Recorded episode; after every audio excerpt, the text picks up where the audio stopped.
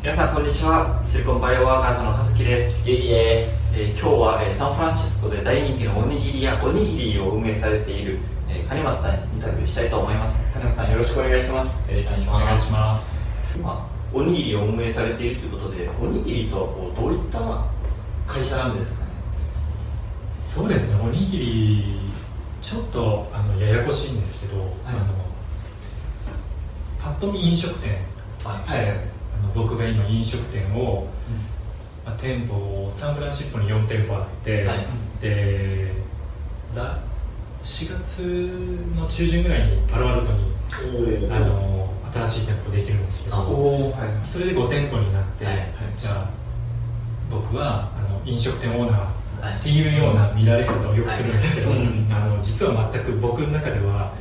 飲食店オーナーっていう気が全くなくて、えで興味深いです飲食店じゃないんですよねこれは、おおなるほど。ええ。で僕は店に、まあ、今そんなに行ってないですしめったに、ええ。でも基本的に全部回ってますし、はい。あので売ってるものはおにぎりなんですけどはい。もともとあのおにぎりがアメリカにないっていうので、はい。あのなぜないんだから始まったんですけど、はい。自分がまず食べたいっていうところだったり、まあうんうん。あの絶対アメリカにあったらみんな喜ぶだろうなっていうところから始まったんですけど、僕はなんかずっとあのスタートアップの環境で、大学中からずっとアルバイトを始めたのがスタートアップの会社へー。でその後その上司たちにくっついていって。いろいろ資金調達どういうのかとか見てきて。ゴリゴリの IT 側というかスタートアップの。すごい。で、まあ、あのこっちに出張できたら、まあはい。これ本で、はい。あの合意に残って。でその子会社を作ってはい。自分でビザを出してでこっちであの IT の会社を始めたんですけど、はい。あのどんどん食べるものがなくて、なるほど。ええ。で前働いてた IT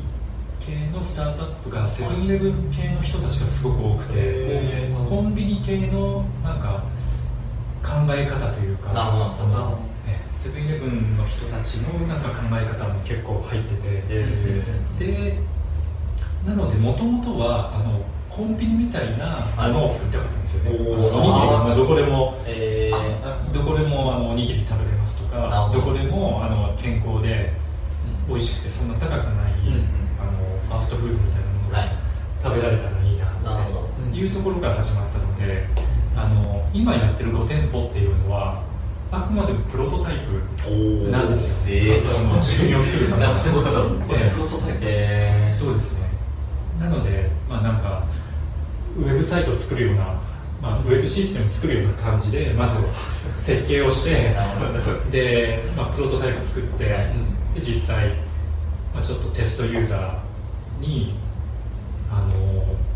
でプロダクトをどんどん改善していってで食べられるってもらえるものを、まあ、考えて、えでやってるので例えばサンフランシスコで全部ファイナンシャルディストリクト。狭いエリアに4店舗もうはい密集してるんですよね、ね。各、まあ、34ブロックおきにあるはい。はい。ちょっとしたスターバックス。感覚は。それはまあ普通に考えたらあの意味が意味がないというかもったいないやり方なんですけど、うん。まあ僕がやりたかったのはまずプロトタイプでミニチェーン、うん。で僕らのさいいきなりの目標があの全米チェーンなんですよ、はい。1店舗をなるほど。成功させようっていうテンションでやったわけじゃなくて あくまでもあの全米でおにぎりが食べられる。環境をどうやったら作れるかから始まってるのであくまでもあのそこから入ってるんですよ。だから1店舗あんまり興味がなくて、あのだからやっぱり1店舗だったら回せるんですけど、うん。美味しいもの作ってるから回せるんですけど、あのチェーンとして回せるうんためにはあのちょっと1店舗しかなかったら分かんないじゃないですか。それで4店舗を作ってであと僕らがやってるのはサブウェイなんですよね、はいはいはい。サブウェイのサンドイッチって、はい。あの世界一でかいチェーンなんですけど、はい。もなぜかというとあのキッチンがいらないんですよね。おおなるほトースターとトースターとど大阪で作れるというで例えばマクドナルドとか、まあ、はい。他の大きいチェーンだったら、まあ、初期投資に何ミリオンとかかかって、はいはいはい。であと、まあ、自分がオーナーとしてやるにしてももう従業員いっぱいいますので、うんあの自分ある程度経験もないといけないとかはい。だから初期コストも高くてで、まあ、キッチンもつけて、はいはい。あのトレーニング結構まあ大変よくできたシステムなんですけどやっぱり大変なんですよ。ねまあ今から始めようと思うとすごい大変そうですね。作るのがでもサブウェイって、はいまあ、結構誰でもできるんですよね。旦那さんと奥さんで、はい。あの大体やってて暇だったら一人でもできるし 別に経験なくても多分本部に電話してればすればパンを送ってきてくれて、はいはい。であのまあ全部あの来ると思うんですよね。サブウェイから。だから特にまあ魚仕入れて、はい。どこの魚が安いかとか、うんうん。まあ、噛んでうん。市場に行ってとか、まあ、魚カットして、はい。そういうことをする必要がなくてただ来たものをアセンブルすれば間違いない。できるとだからまあ世界で一番多いんですよね、うん。サブウェイってまあ、ちっちゃくてもいいし大きくてもまあできる、で、あの僕らがやってる僕らが目指してるのはサブウェイなんですよ。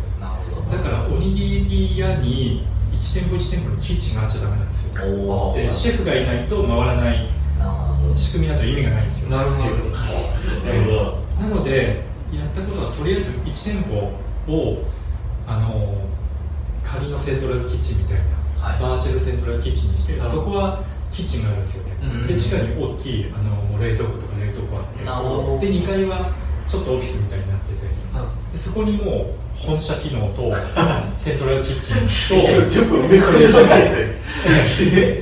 全部機能を置いてでその周りにあのすごいちっちゃい店をいっぱい作ったんですよね。なるほどプライトも3店舗があるんですけど、はい。で他の店舗はもうご飯も炊けるんですけどそれ以外ないんですよ。キッチンもない、まあ、水道と電気しかないので。なでちっちゃいので、はい。あのじゃあ売り上げがそのキッチンがある店舗とない店舗とはい売り上げが変わるかっていうとそんなの変わらないんですよ、えなるほど。でキッチンがある店舗もキッチン使ってないんですよ。ーへーただ仕込みというか具材を作るあ時だけ使ってるんですけど。日中で業務時間中は別に使ってない時間中は使わないので。なのであくまでもサブウェイみたいな、い。ああいうスタイルであので具材は基本的に本部から送られてきてでそれをただ温めるかあのサンドイッチテーブルうん。に置いて、でお米だけはちゃんとあの店舗ごとでそうです工夫してうん。でそれをアセンブルするだけでいい。っていうような仕組みを作ってるんですよ。ねだからこそそのあのカストですよね。この人は。い。そこの近くに、まあ、まず4店舗。そうですね。いやまあ近くに運びやすい場所にっていうのもあって。そうですね。なやっぱりあのプロトタイプの時点でそんなにお金も使いたくなかったり、うん。あのやっぱり資金調達をいきなり最初からやっちゃうと、ん。まあ、バリエーションもないのであのでやっぱりあの最初は自分でやりたかったんですよね、はいその前の会社とかあの今までや見てきた会社を見てて、やっぱり、まあ、お金がありすぎると、ん。なんか使っちゃう。は使っちゃったり、まあ、使わなくていいところも多分使っちゃったり、いあと、まあ、自分でやれたことも多分人にやってもらってたり、はいはい。でもなんかもうあまりにもおにぎりってないので、なくて、はい。誰も知らなくて、はい。あの本当に売れないっていうのが分かったんですよね、はい。最初から、まあ、だからもうちょっとまあ自分だけのお金でやってたら別に誰にも何も言われないし、うん。ああので、まあ、最初は苦労するなと思ってたんですけど、まあ、ある程度いけば絶対塩がこれができる、ええなので、まあ、おにぎり屋なんですけど実はこれはもうあくまで5店舗というのはプロトタイプで今仕組みを、まあ、ファイナライズことししてるところでで、まあ、今度ちょっと大きくセントラルキッチンをここにはい。してでもうちょっと会社のオフィススタッフがまあ働けるように、うんば会議室とかも作ってでこれをもうちょっとベイエリアでチェーンを組んでみてなるでそれでうまくいったらあの全米でほど全米におー。でもその全米のサプライチェーンも3割4割でできてきてるので、ええ。なるほど多分今年来年ぐらいには、まあ、やろうと思えばおあの、まあ、サポートがはいどれだけちゃんとできるかっていうのがあるので、まあ、ただもう8割ぐらいはオペレーション自動化っていうのが千枚機を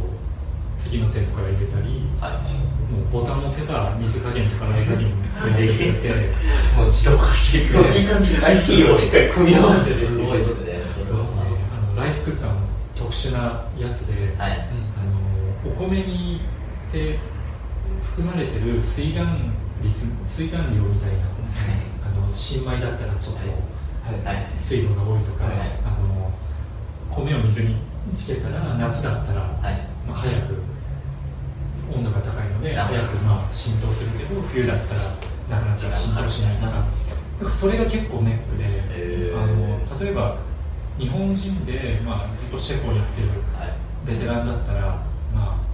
その時の温度とか、まあ、湿度とか、はいい、ろいろ見て、まあ、完璧なお米炊けるんですけどで僕もある程度炊けると思うんですけど、はい。まあ、それがもう30カップ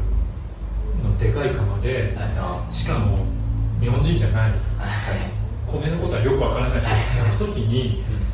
それができないんですよね。だから急いでる時はもう洗ってすぐ炊いちゃったりあのでも朝だったら時間あるのでちゃんと水につけて30分経ってから炊いたり。ああとは雑にやっちゃうとあんまり洗わなかったり。逆にも洗いすぎちゃったり。なんかそれが割れるとかもありますもんね。加減が難しいですね。そうですね。マニュアルでやるのもすごい難しいんですようね、日本人でも多分難しいと思うんですけど、うん。なのであの炊飯器はその水含量をコントロールしてくれるような 炊飯する前に、まあ、浸透率をコントロールし一定にしてくれるとか。にえーそんな IoT 炊飯器みたいな。このご時世にはでそれをあと、まあ、お米三角のパテを2つ今使って、まあ、サンドイッチみたいにやってるんですけど、あのそのパテがロボットが作るひたすらパテを作るロボットを今日本の会社から、えー。あのアメリカで使えるような企画を取ってもらってて2なるほど。年ぐらいかかってるんです。けど、えそれが多分夏ぐらいに来るので。パテというとな中身という？そうですね。あのおにぎりの、これですね。ここに2枚パテが挟むんですけど挟むような感じなんですけど。動画をそれを見させていただきました僕あのパテというか、はい。挟んでこうギュッと形を作今あの手で型でやってるんですけど。あそうです。ねそれ自動化するというそうですねえーあもう自動化して。て米米の米のあそっちのですねあそうですね。でそれでもう結構自動化もでできて、えー。でそうなると誰がやっても同じ結果になるんですよね、そうですねまさに。まあ、米の米を炊くうん時にまあミスするのはがなくなれば結構他にミスしようがないっていうか、へー。あとはまあ具材を乗っけて海苔で包むっていうところだけにフォーカスしてもらえばで逆に全部が自動化じゃなくてその部分だけ手でやってることでお客さんから見たらなんか手作り感。な確かに、ええ。全部しちゃうとちょっとになりますそうですね、で具材も全部、まあ、工場で生産されたものをディストリビューターが在庫管理をして、でなくなったらあの僕らの店舗に来る、はいはいはいそれももう需要予測であのオーダーできるような仕組みもなんか、あのできかけてるんですけど、えそうなると結構もう下手したらサブウェイサブウェイよりも簡単になり得るんですよね。確かに。えーなるほどな今ちょっというと結構そのオペレーションというか、はい。そのなんかチェーンを作っていく上でネックになるようなそのはいなんかオペレーションの部分をどうやったら自動化できるか効率化できるかみたいなええところをいろいろこう試行錯誤しながらそ,、れが完了したら一気にこう、まあ、拡大するそうです土台が整えなるほどなるほど、まあ、先ほどなんかあの製造なんか全米にこうサプライチェーンを持ってる、はい。なんか製造の業者とこう何ですか提携といいますかパーそうですね。トナーっていうのを言ってましたもんね、はい。そこも56年くどくどいえーす。ごいしつこくなるほど。で2店舗では全全然動いてくれなくて、はい。食品メーカーも、はい。そのディストリビューターも1店舗はもちろん全然その前カートだったんですけど、そうですその前テントだったんですそうですねでその時代って取りに行ってはい。前金じゃないと売ってくれないんですよ。なるほど。だから毎日あの毎回取りに行ってたんですけど、まあ、次第にやっとデリバリーしてくれるようになってその時からちょっとあの500店舗になるから、作ってくれませんかオリジナルの具材を、うん。っていう話をずっとしてて、へでもう5年ぐらいかかって4店舗だけやっとあのいてくれたのが結構もう後半4店舗やけになって 振り向いてくれるまでもう強引に作るっていういらなかったんですけど4店舗目。それなんかベータ版というかプロトタイプを作るっていうのと交渉力を上げるそうみたいで専用4店舗。えー、すごいもう半年で2店舗開けたんですよ。いや もう。もう。めっちゃ急。強引。もすっごいトレだった材料のところで、はい。お米って今どうされてるんですか？日本から輸入ではお米なくはあのカリフォルニア米あカリフォルニア米。を使ってて、でお米のあの農家うん。に五分付き米にしてもらって、なるほどえ特殊なー特殊な。で前はもうちょっとちっちゃいあの農家さんにはい。ずっと供給してもらってたんですけど、はい。米がマニアックすぎて あの切れるんですよね。途中で向こうが忙しい僕らの白米だったら100、はいあのは常に在庫あるんですけどで100%玄米だったら常に在庫あるんですけど昆布好き米出ししかもたねオーガニックっていうすごい両方確かにマニアックすぎて でそれもちょっと面白いんですけど、はいあの白米のおにぎりはあんまり受けがいまいちというか、えー。嫌われるというか、えー米の塊じゃないですかはい。だから僕らからしたらまあありなんですけど、はい。アメリカ人的に見たらなんかもうよく米の塊なんですよ。なるほど。えーこれだけ食ってるみたいな。米はもう最後なんですよ。なるほどえーメインがあって、まあ、横にちょこっとご飯があるぐらいにはなるんですけど、認識が米がもうドーンってくると引いちゃうんですよね、えーそうなのえなるほど。ーだから僕らはでも白米だったらまあジャンクはい。フードみたいな感じなんですけど、あのブラウンライスっていうとなんかシリアルみたいな健康なイメージがみんなまた多くてでそれでしかもオーガニック玄米のはい手アピールしてますよ。それでしかも五分好きだから食べやすくて、まあ消化もしやすくて。その比率をもうやっと、まあ、割と最近なんですよね、ええ。2年前ぐらいに五分好きになってその前が三分好きだったりあその前はもち米と玄米を混ぜたり。米だけでもいろいろ試行錯誤いろんなブランドを使って、へええーで機械とかもいろんな機械使ってみたんですよ。はいはいはい実は始めた直後まだテントの時代に機械買っちゃったんですよ。え？100万円ぐらいの。米をなんか精米する三角を作る。えああ三角作る機械をいきなり買って友達にお金借りて、あのでも米とあのもち米と玄米でやってたら、あのくっついて動かなくなって 結局えええそこ壊れ壊れたんです？壊れてないんですけど結局使えないってことになってへ返品もできなくて。そうですそれ分かっちゃったえずーっと手で作って結局手で作ったへえすげえ。なるほど。なんかお米って結構こっちだとなんかお米結構まあ日本人でお米好きなんでいろんなところで米食べるんですけどお米があんま美味しくないなみたいな感じの結構多いと思うんですけど美味しいお米を探すのにすごい大変だったんじゃないかと思うんですけどそれはもうひたすらいろんな農家をこう回ってとかっていうので見つけたっていう感じなんですか？そうですね。いろいろあの試してみて、はい。で結構美味しいんですよね。おおもうカルカルシカルなんかいいいいお米をコシヒカリのカリフォルニアカリフォルニアハリオがえかわいい日本のはやっぱりねっとりしててあれ美味しいんですよ。高すぎたりだとオーガニックがないんですよ。なるほどなるほどそうか。であとまあ日本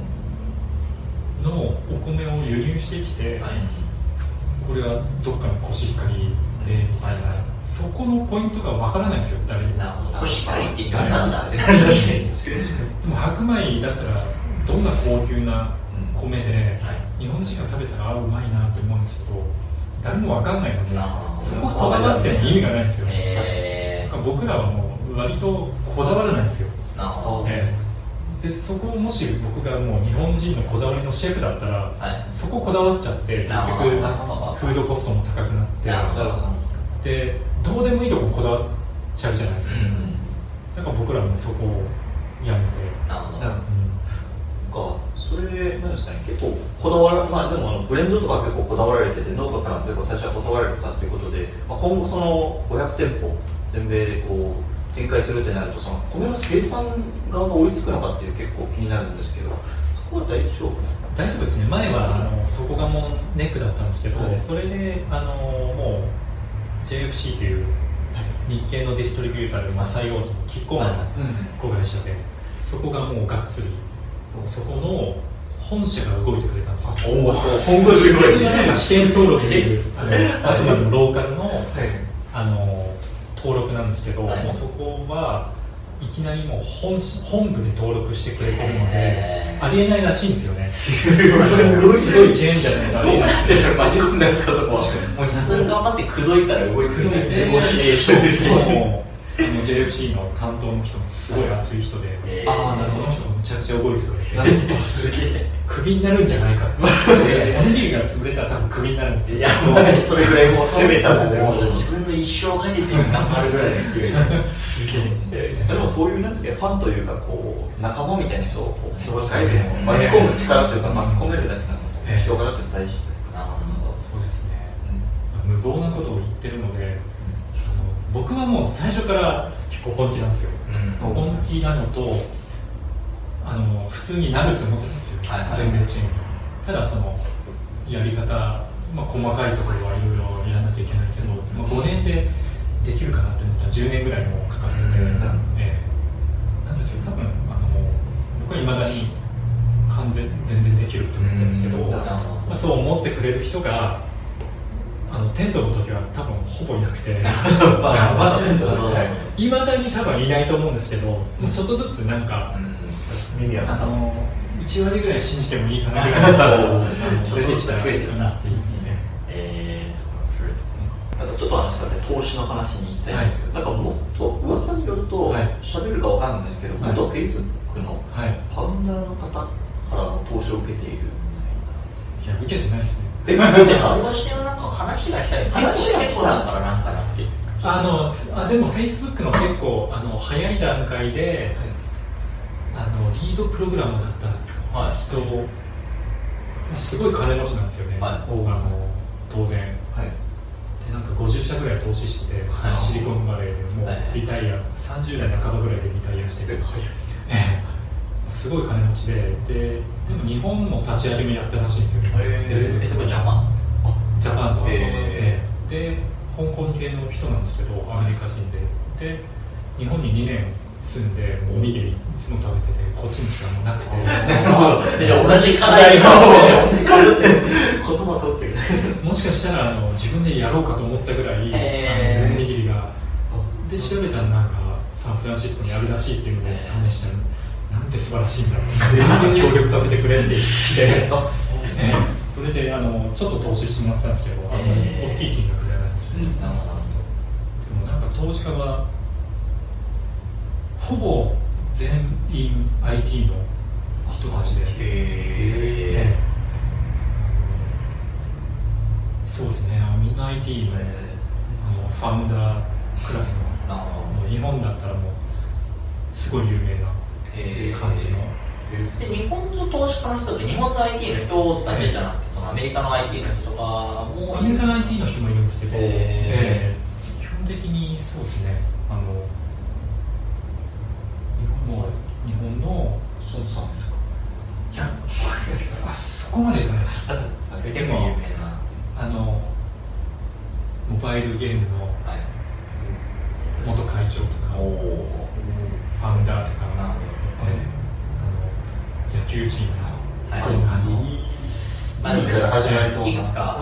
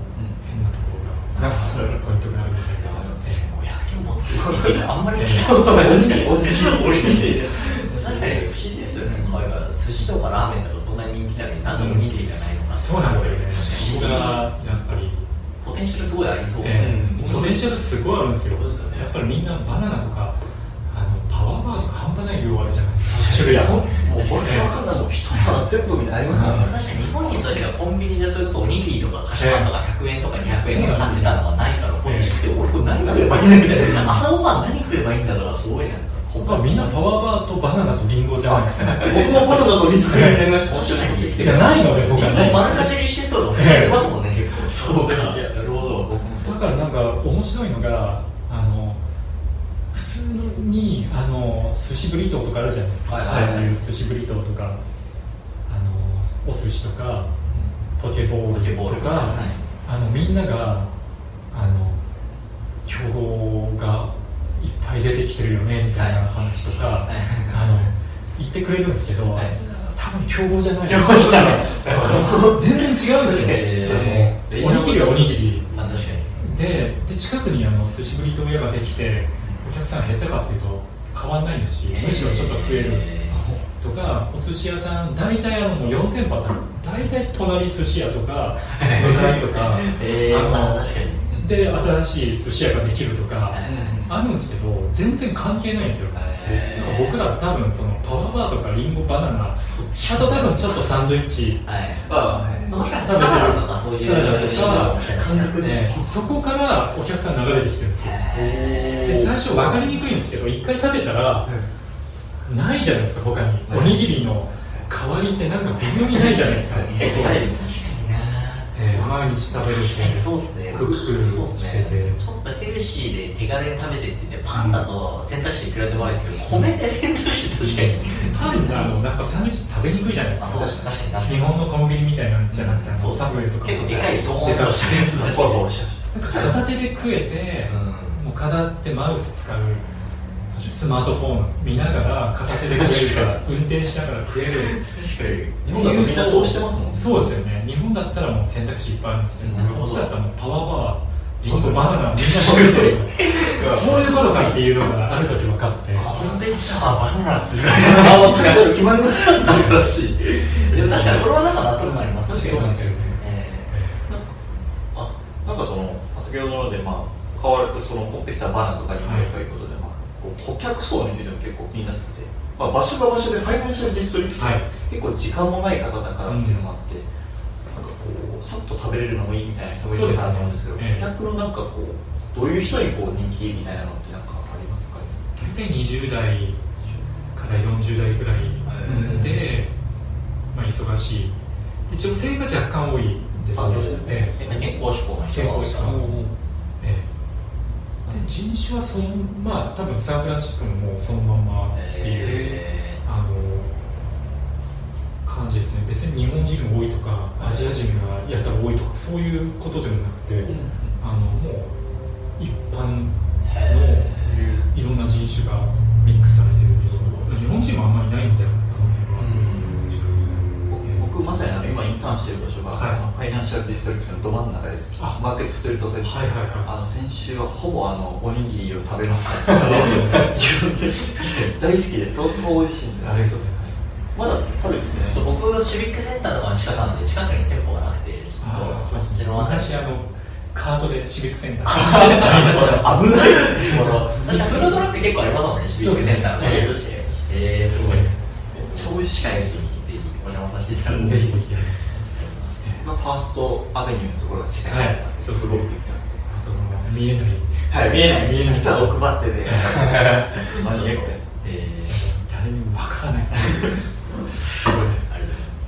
あの500店店舗今後展開していくっていうことでこれをこうなんかどういうエリアとか地方に展開していくのかっていうところが結構気になるなと思っていてなんかそのこそカリフォルニアとか特にサンフランシスコって結構そのオーガニックブームというか、はい。オーガニック志向がすごい強いので、うん。その今やられてることが相性がすごいいいんじゃないかと思うんですけど、なんかこう他のエリアとかってあまりオーガニックが強くなかったりとか、逆にこう都市部じゃなくて地方とかってまた全然食の文化が違うとかってあると思うんですけど、それってどういうふうに考えられてるんですか？そうですね。多分あの次の5年10年ははい。ちょっと都市部のシアトルとかあのニューヨークニューヨークシアトゼルロサンゼルスとか、うん。まあその辺りが一番分かりやすいというかええ。まあ、ターゲットとしてもそういう人たちに今一番、まあ、そういう人たちは早いじゃないですか。まあ、ある程度日本食にもすでに馴染みがあるし、寿司も経験したことがあってみたいな。ででも多分その後はもう田舎でもはい。あると思うんですよね。ああのもう普通におにぎりサンドイッチとかサブウェイの横に。サブウェイみたいなえーあのハイウェイよく、はいはいまあ LA とか行くときにもうハイウェイあってもハンバーガーばっかじゃないですか、まあそう確かに確かに。あそこにおにぎりがあるのが夢ですよじゃあインアンドアウト行くかおにぎり行くかで二択みたいな世界観がえ来るかもしれない。なるほどなるほど。ドライブスルーでドライブスルー。で、ありえると思うんですよね。なるほどありえるというか多分ありだと思うんですよ。えええなんかもう最近面白い記事であの小学校とかで子供が最近は寿司を持ってくるとかいう記事が前はピザとああいうだったのがもう最近寿司がもう子供の定番になってきたみたいなことを書いてあって すごい。それ寿司じゃないんじゃない確かに どう考えて。もおにぎり日本人感覚からどう考えてもおにぎりですよねだからまあそういうことを言われるっていうことはあの若い世代特にもう子供とか、はい中学生高校生とかって多分別に初めからおにぎりありだと思うんですよ、うん確かに。ちょっと上の世代になるともうサンドイッチハンバーガー。でもあの若い世代ってどんどんその先入観もないので、うん多分いきなりおにぎりとか普通に寿司とかあると思うんですよ。おにぎり多分もうおそらく10年後からはうん。結構もうどこでも、なるほど。えーだからもう半端ない市場だと思うんですよ、うん。あのおに。ぎり今今ですらもう人種関係なくいろんな人種に受け入れられてるそうです。理論上どのエリアにも展開できるっていう感じですうんえー すげえ。ちょっと僕もおむすびみたいな。自分で昔あったんですよニューヨークにあったんですか OMSB って書いてえおー OMSB あそうまあそれを見て僕はなんか逆にありなんじゃないかな。今ないんですけど、えーあったんですよね、なるほどちょっと話がそれてあでなんかこの店舗展開するとなると、まあ、週も変わるとなると、まあまあまあ、先ほどオペレーション、まあ、オペレーションに関してですけど、オペレーション大変になるんじゃないかって思っていて、っていうのは、まあ、週法も違うじゃないですか、はい。フードに対するとか、あとはなんか、まあ、まあ、これも話しました、まあ、週による、まあ、消臭化、人による消臭化も、はい。あとはあれですね、クオリティの問題、クオリティをどう担保するかっていうところ、そうですね。まあ、でもそれは大丈夫なんでもやっぱりあのずっと考えた結論があのサブウェイだからで、まあ、僕らも工場で作ってるので基本的に味は一緒で。うんでもオペレーションもすごいシンプルなんですよね。解凍するだけなんですよ。解凍すればいいんですよ。うん。ちゃんと解凍して、でお米は基本的に機械でうん洗ったり水加減もやるのでお米も多分みんな完璧に炊けるんですよ。あだから本当に具を乗っけて包むぐらいなら多分誰でもなるほど。できる実際うちのあのお店に元シェフとかいないんですよ、みんなあの全然やったことない人も、あの1日あれば普通にあそうね。このご飯をかあの三角作るのが一番難しいんですけど、はい。まあ、それも機械にやりなながらっちゃえばあの多分1日でできるなんかそんだけ簡単だとなんかフランチャイズとしてやらせてくださいみたいな人って出てこないんですかね？そうですね。今も結構問い合わせあるんですけどあの僕らはやっぱり安易には行きたくないんですよ。ね、うん。なので、うん。安易に行っちゃうとあのおそらく痛い目に遭うのであの仕組みを今年完璧に作ってでまあフランチャイズのプログラムも一応動こうとしてるんですよね、はいで僕らのオペレーションの自動化とか、うん。クオリティコントロールとかも全部具材があの工場生産に切り替わったらあのやれるか。なあとはまあこっち側のオペレーションサポート体制、はい。もうフランチャイズをフランチャイズィーが、まあ、あの心地よくはいはいおにぎりの、まあ、ビジネスをやってうん。彼らがもう代表になっちゃうので新しいものを広めていってもらうのであんまり無理にもう金になると思って増やして店舗拡大とかやると多分痛い目に遭うので、まあ、そこはもうきちんと見ながら、うん。まあ、でも僕らがちゃんとそこにフォーカスをしてきちんとしたサポート体制を作ってあのやってればあとは勝手に広がると思うんですよ。僕ら頑張らなくてももうここまでユニークで簡単なで競争力があるビジネスフランチャイズのモデルってないうん。し、まあ、トップ50でもアジア系ってパンダエクスプレスぐらいしかないんですよ。へえそうなんだ。言われてみれば確かにアジア系のチェーンってあんま見ないかもしれない。ですやっぱりオペレーションちょっと複雑じゃないですか、ハンバーガー、ね。ピザに比べると日本食だったらもうフランチャイズちょっと難しいのはやっぱり魚生魚が入ってきたりスキルがある程度いたり他のアジアもまあなんかマニュアル読んで1日でできるようなもんじゃないじゃないですか。ちょっとまあいろんなキッチンもいるし、まあ、そこが僕らの最大の強みで。なので今も10年かけてじっくりやってるんですけどあのよくコピーされるとか言われるんですけど多分できないので。で単独でおにぎりやっても多分うまくいかないですよすごい売りづらい商品なのではいはい。ちょっとでも米多いとすごいクレームきますから。あそうだ本当になるほど。ええ。バランスも結構だから大事そうなんですよね。だからまあポテトか寿司ブリはいはい。やってた方がいいじゃないですか。高く売れるし、まあ、お寿司とか。だからみんなおにぎりやらない。えっていうのが自分でやってみてこんなもん誰もやらねえなっていうのは分かったんですけどそういうことなんですあーやっぱりなんか確かにねパッと考えるとおにぎり他にすでにあってもおかしくなさそうだなと思うけどやっぱりいざやるとなるほど。いろいろネックになるから難しいと思いますえー、なるほど言われてみるとそうですねなんか個人的にマイルストーンみたいな。はい。まあ、未来の将来像のところで、まあはい。この500店舗達成のこうマイルストーンみたいなのが気になっていて、はい。今あのパロアルトにもう1店舗はい。出そうとしていて、なんですかね、今後5年10年多分何,、はい何年には大体ここに何店舗みたいなこうイメージってありますかね？そうですね。多分10年後ぐらいに500店舗になってるんじゃないかって勝手に思ってるんですけど。今から10年？10年から15年後ぐらいになってんじゃないかなっていう感じで、まあ、ちょっとあのどうや細かいところはまだいろんな不確定要素が機械の仕上がりとかオペレーションとか、まあ、工場生産の出来とかあのによって、まあ、自社店舗をもうちょっと行くかもうフランチャイズで行くのかもしくはフランチャイズはやめた後もうんもう資金調達をして自社でガンガン行くのかとかちょっとそこはまだあの保留というか、もうちょっとあの不確定要素が確定したら、うん。あの考えていこうかな。なるほど当面はまあでもまあこの近く。そうですね、当面はこここの1年、まあ多分来年ぐらいまではベイエリアで、もうちょっとまあ実績というか、うん広い範囲でサプライチェーンを回して、なるほどえ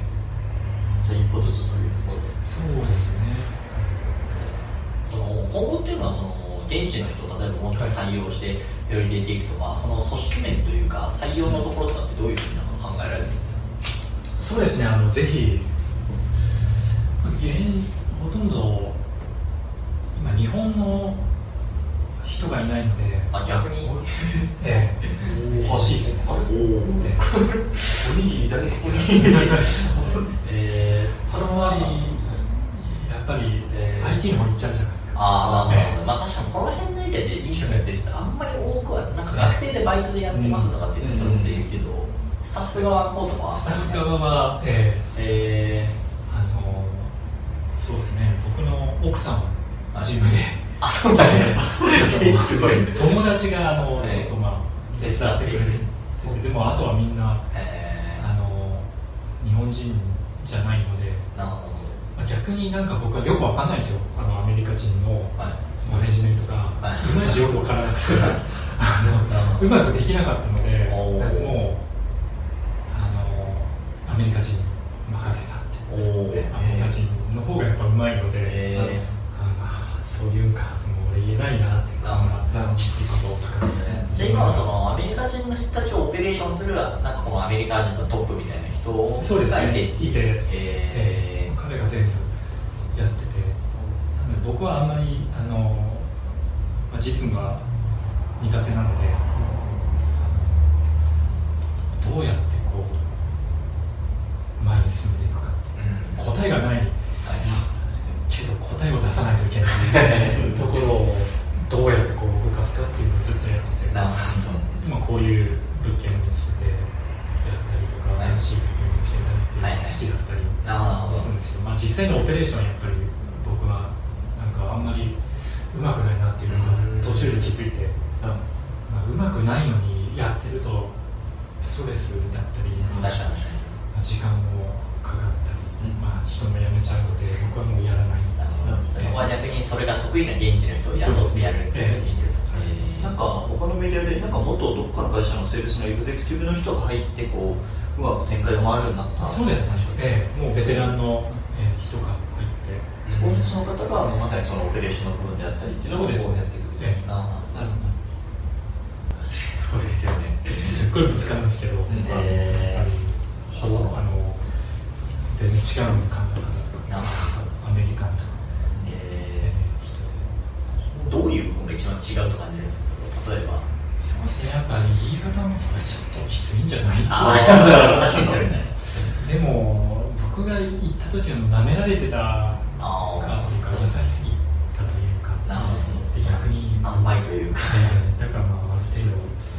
厳しくいかないといけないっぽいですけどえ難しいですよねー、なるそほどこはなんかこうカルチャー的なものとかも日本人的にやるとまたあの良くなかったりするじゃないですか、日本人はなんか今後は察するっていうの結構こうそうですね察しないですからね確かにこっちは言語化しないとわからないみたいなむしろそうですね気使いますしあの、えーそうやってたら多分日にあがあのが来たらえ僕はなるべくー任せて、まあなんかそういう人って結構やっぱりこう現地のキーパーソンを巻き込むのってすごい重要だと思うんですけど、うん。でもなんかそう結構なんかこう言うのは簡単だけどいざ巻き込むのはすごい難しいんじゃないかと思うんですけどそのセールスのトップというかそのキーパーソンをなんかどうやって巻き込んだんですかそれは。そうですね。やっぱりあの500って言っても やっぱビジョンってさすがにありますそうだよな。うん。500って言ってればなんかなんかよくわからないし給料安くてはい。自分は何,、何やってんだってたまにすごいはい。怒ってるんですけど、はい。フラストレーションとかって、はい。でもやめないのは多分多分いつか何かすごいことが起きる。てそ のビジョンと本気度でそれを巻き込むっていう。ところがえー、それでも面白いですね。確かに僕割となんかもうなんか言われるのはこんな君は一番なんかオーナーだけど一番なんかユニークだみたいな。なんかすごいユニークな人物だみたいなこと言われるんですけど、はい。確かに飲食店のオーナーだったらこんな感じじゃないと思う。ああいうステージがあってあ何金使ってんだ多分思ってると思うんですよそこいるか？みたいな。スタンディングデスクから飲食店のオフィス。多分日本で一生ないかもしれない俺は外立ってんだよって多分。えー。あの現場で、ね、そもそもスタンディングディスクが日本にそもそもそうないですよ。ねそれもあるし結局使ってないですよね誰もなるほどなるほどえ立ち上げの経緯の苦労っていうところで、はい。もともとその IT の会社にいらっしゃって、そこからこう、まあ、飲食店をこう始められてっていうところで、この、まあ、キャリアチェンジというか、変更って結構すごいこう大きい決定だったんじゃないかとその時ってなんかこう、いざ飲食店とかおにぎり面白そうって思っても、なんかこう、不安とか、なんかこれ本当に大丈夫なのかみたいなところ、うん当時も感じたりはしてなかったんですか？あんましなかったですね。僕の中でも ID もおにぎりも同じで。おおなるほど。もともとはあのモバイルではい。シリコンバレー制覇みたいな。まだ iPhone が出たイベントに行って初号機を初めてこうえあのじゃあ徹底されてる。ジョブズのプレゼンを聞いたんですか？あれは聞いてないんですよ。ああのすぐその辺だったのでサンフランシスコの、はいはいえーあれ見てなんか iPhone を見てあのこれ来るなって。おおえーでも買って。おお iPhone え iPhone あ初代機そっちでえ。で、まあ、日本持ってて自慢するっていうことをやってたんですけどこれ来るなっていうのででモバイルで占いサイトをはいあはの作って、いはい。はいちょっとこれでいこうって思ったんですけど、なんかあのでもなんかよく分からなくて何をやりたいかっていう、はいはい。そそれはおそらく僕がずっとスタートアップでいつか何かやりたいというか、うん。まあ、実際にその前の会社も結構コーファウンダー並みにはい。頑張ってたんですよ、はい。でもなんかそれをやりたいかというとそのスタートアップをやりたいうんであって中身はなんかなるほど。なるほど何でもよかったとかよく分かんなかったんですよね。めちゃくちゃ占いがやりたいみたいな感じじゃなかったと。それであのあのオタクメギルとか、はい。あのアメリカ人向けの あのしたんですけど。でもこの何か大きく世の中にインパクトを残せる何かをやりたいっていうのがあって、でもそれが何かよく分かんなくて。で最初は IT であの、まあ、システム開発とかでじ受託しながら、はまあ、自社のアプリ作って、はい。それでユーザー増やしてとか考えてるんですけど本当にやりたいかというとなんかよく分からなくて、うんであの出張でニューヨークに行っておむすびっていうお店を見て、はい。あニューヨークニューヨークすげえなおにぎりがある。なずっと思ってたんですよおにぎりを本当誰か やってくれっていうのを周りの友達とかにシェフとかに言ってて、ニューヨークにあって、まあこれはすごいと思って。はい。でも自分でやろうとは思ってなくて。でアメリカで出会ったすごい親友はい今も仲いいんですけど、はい。に出会って長谷川さん。長谷川寛君って言うんですけど、で彼となんかいつも夢は何だみたいな熱い話をしてて、7つの習慣が大好きで。そうなんですよ。勉強会を勉強会をやってて。でその時になんかカフェをやりたいって彼が言って、はいはいカフェもそこら中にあるからおにぎり屋どう。あえ そこで。すごいなそれでじゃああの分かったやるって言っておにぎり屋を彼が始始めるというかメインになってで僕はまあ他の仕事もあったのであのじゃあサポートするみたいな感じでやってたら結構自分も熱くなってきて。でなんかカン君がバイト先のカフェでおにぎり売らせてくれとオーナーに嫌がられてたんですけどあのなんかレジの横にパックしたおにぎりをしちゃってくれる売らせてくれて。でそれを見で僕も一応見てキッチン入れないので、バイトじゃないので。で見てて普通になんか白人の女の人が買ってコーヒー飲みながらなんか歩きながらおにぎり食べてて。すごいなこれ熱いなって、えー。それでなんか来たんですよね。なるほど。なるほどこれやこれは来るみたいな。おなんかその、であと今も手伝ってくれてるんですけど、まあ、最初の友達で、まあ、カン君の仲いい友達で主婦の人で、でその人がなんか給食のビジネスお弁当ビジネスをやりたいっていうのはちょっとまあついてきてって言って給食見に行ったんですよね、はい。子供たちのそしたらめちゃくちゃひどいもの食べててどん兵衛とかポテトチップスとか よくてバナナとなるほど。よくてバナナ。貧困もう不健康の極みみたいなそうなんです。アメリカとか。で日本人はの子供たちもいたんですけどその子たちはなんかおにぎりとかちゃんとお母さんがお弁当作っててアメリカ人とかも本当なんか適当というかで給食あの2ドルぐらいで買えるんですけどはい。それもなんかもうむちゃくちゃなんですよ。なんかまずそうななんかジャンクフードが。ポテト。はい。やピザみたいな。でショック受けたんですよ。僕給食とか結構楽しみで日本で確かに確かに。美味しいですね。そういうもんだと思ってたら栄養とか考えられてて。むちゃくちゃでめっちゃショックですね。でまあ普段も食べるところがなくて、ん。あのまあジャンクフードとかなんかはい。食いづらかったりも寿司屋はいっぱいあるんですけどなんか微妙にまずかったり、まあ高い。し、ええそんな高い割に美味しくないしみたいなそれでじゃあもうすぐバチンときてて自分が今までやってきたそういうビジネススタートアップので学んだこととかあのあとセブンイレブン系の人たちとすごい教わったので、あのそういうサプライチェーンとかもなんとなくイメージができて、これだおにぎりだったらなんかもういけるんじゃないか。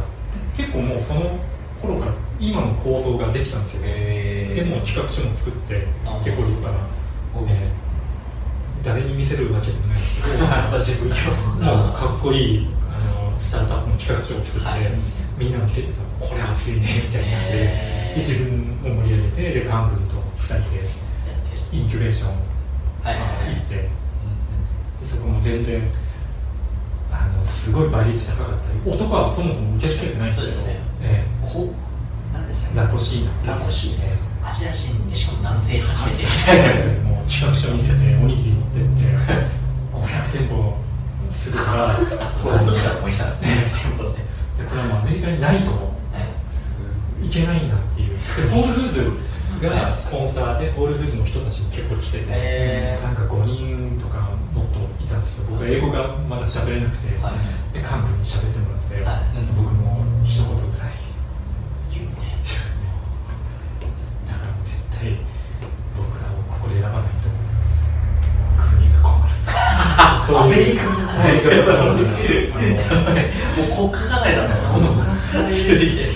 君たちの職は本当にもうまずいからこれ何とかしないといけないなるほど僕らがもうえーやるから、あの助けてくれっていう、えーっていう感じで初めて初めて、えー、そうですね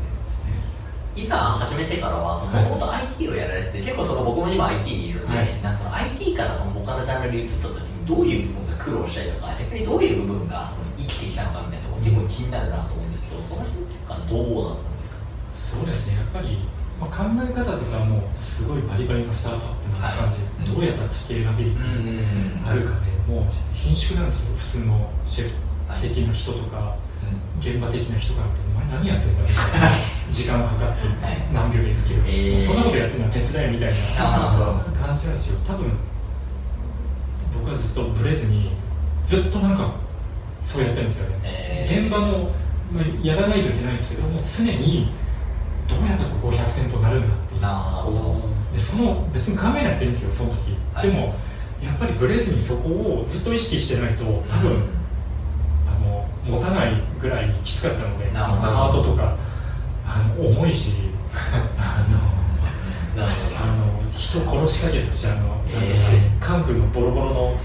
80年代のトヨタのピックアップを使って、重いんですよカートが、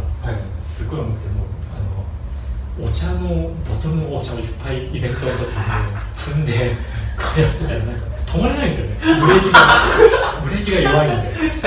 何とかすると感性で数値をそうなんですよブレーキ弱いんだよ両方何回も赤信号に突っ込んでブレーキしてもうなんかそれやあとなんかもうあの売ってたらいきなりドラッグ中毒に絡まれて、あのなんかとかまあ外なのでカートでむちゃくちゃなんですよもう怖いし邪魔されるし風吹くし雨吹く降るし、まあ、寒いし雨降るとなんかはなんかずっとやっててなんか80度の売り上げだったり。最初の頃なんか1個しか売れないとか。本当にもう。一日だって。ええ。えしかも天然がいいんですよね最初であのフェリービルの近くあフェリーの結構治安の悪いあところだったり、はい。もうアーティストテントがいっぱいあって、その後ろだったので見えないんですよ。だからみみんななんか遠目にこうやって、怪しいなんだあれで食べてもらったら嬉しいんですけども、ヤフあのイェルプにボロクソ書かれて、へあそこの寿司屋は姿が生じゃないとか、あ。はと日本帰りのアメリカ人にセブンイレブンのおにぎりの方がうまいとか、そういう問題じゃないんだとか。あいろいろ売れないし、もうボロクソ言われるし、結構まあ、でもそれは想定はしてたんですよ。はい。あの多分しばらくかかるだろうなって思ったので、もうすごく質素にうん。で余ったお米とか食べて、はい。で奥さんがあの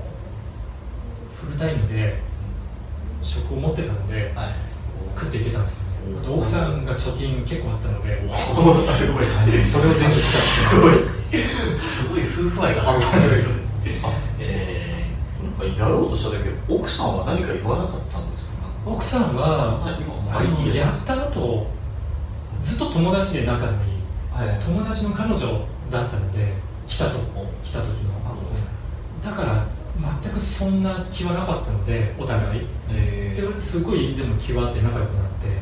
て。でなんか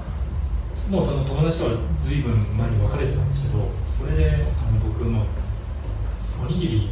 始めてでもビザもないんですよ。その前の会社で L1 ビザを出しててで更新の時にもその会社やクローズしたのであのもうビザもないのであのそうなんですよ。だからあの滞在できないので、はい。一旦日本に帰ってあそれでその間にあの困ってたらその付き合ってた彼女今の奥さんが、あのグリーンカード持ってたのでそれであの生き残ったすごい。ですね人と丈の縁がすごいですね。えーまあ、でもそういうのもやっぱりそのさっき言ったスタートアップ的なというか大きい野心というかビジョンがあったからこそそういうのを乗り越えられたというか、えー、す